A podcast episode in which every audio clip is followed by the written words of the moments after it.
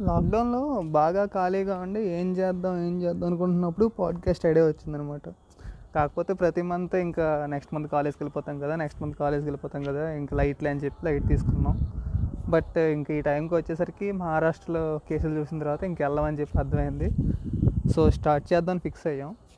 But దీని మీద చేద్దాం అనుకుంటే ఫస్ట్ ఇయర్ నుంచి మనకి బోల్డ్ ఎక్స్పీరియన్స్లు ఉన్నాయి కదా షేర్ చేసుకుందాం అని చెప్పి అనుకున్నాం.